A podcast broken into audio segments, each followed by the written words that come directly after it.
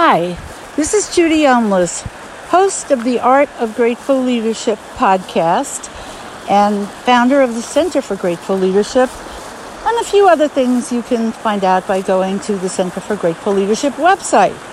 But today I'm talking to you from the beautiful forests of Pennsylvania where I'm staying, and you can hear the brook. And I don't know if you know this, but today is National Tell a Story Day. Now, this day is very appealing to me because people referenced the grateful leadership and power of acknowledgement work years later after they've heard a presentation on it by the story I told or some incident that occurred while I was on my way or something that was a story form. That's what people remember. That's what they take away.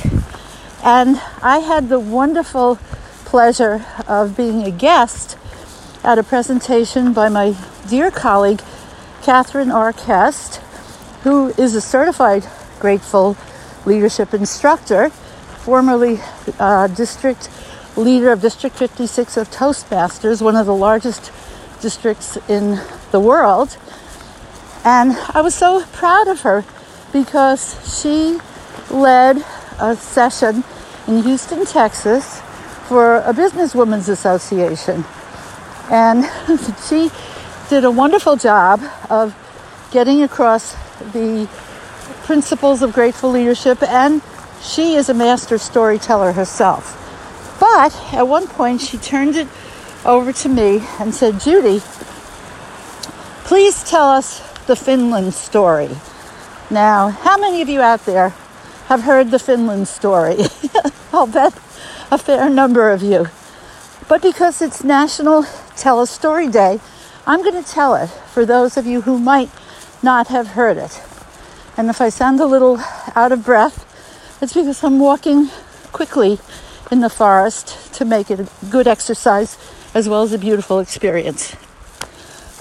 Okay, so uh, about half a dozen years ago, I was given very short notice to go to Finland. In fact, CEO Laverne Johnson said to me, What are you doing this weekend? And I said, Oh, I've got tickets to a Broadway play. Uh, I'm really looking forward to it. It's my birthday. And she said, I have something better for you to do. I said, What? She said, You're going to Finland. I said, No, I'm not. She said, Yes, you are. And she told me why I was going. And it was because Dr. Harold Kerzner, who is the guru of project management, was the keynote speaker for that event uh, in Finland of 800 project managers. And he was, he had all intentions of going, and unfortunately, there was a, a family emergency and he could not go. So, project management and grateful leadership, you can make a great case for their connection. But when you have 800 project managers expecting Harold Kerzner, when Judy Umlas appears, they are going to pout and sulk and tell me to go home, which they did.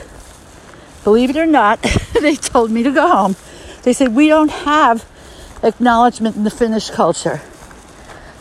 So I realized this was the challenge of my career, and I might still call it that. But as I was walking up to the podium, because I got there just in time practically to walk onto the podium, and uh, I th- thought to myself, what am I going to say this time that's going to reach project managers in a country without acknowledgement in its culture? And I reassured myself and I said, Judy, you know, you teach that this is a basic human need, has nothing to do with country culture. But still, it was pretty scary. So I walked up onto the podium, and when I got there, I said, I, after I was introduced, I said, I've heard that Finland does not have acknowledgement in its culture. And I said, Is that true? and 800 heads nodded very vigorously. And then I said, I've also heard that Finland has one of the highest suicide rates in the world. Is that true? And the heads nodded a little less vigorously. And so I took that opportunity and I said, Well, stepping forward dramatically, do you think, I said, there could be some connection between those two facts? And suddenly, these guys are standing up. They're out of their seats, and ladies too. Not as many, but at that time, uh, there were some. And they were saying all kinds of things to each other. And at the first opportunity to give a response, they were raising their hands violently, like calling me. Remember in third grade when somebody always wanted to be called on and be the teacher's pet?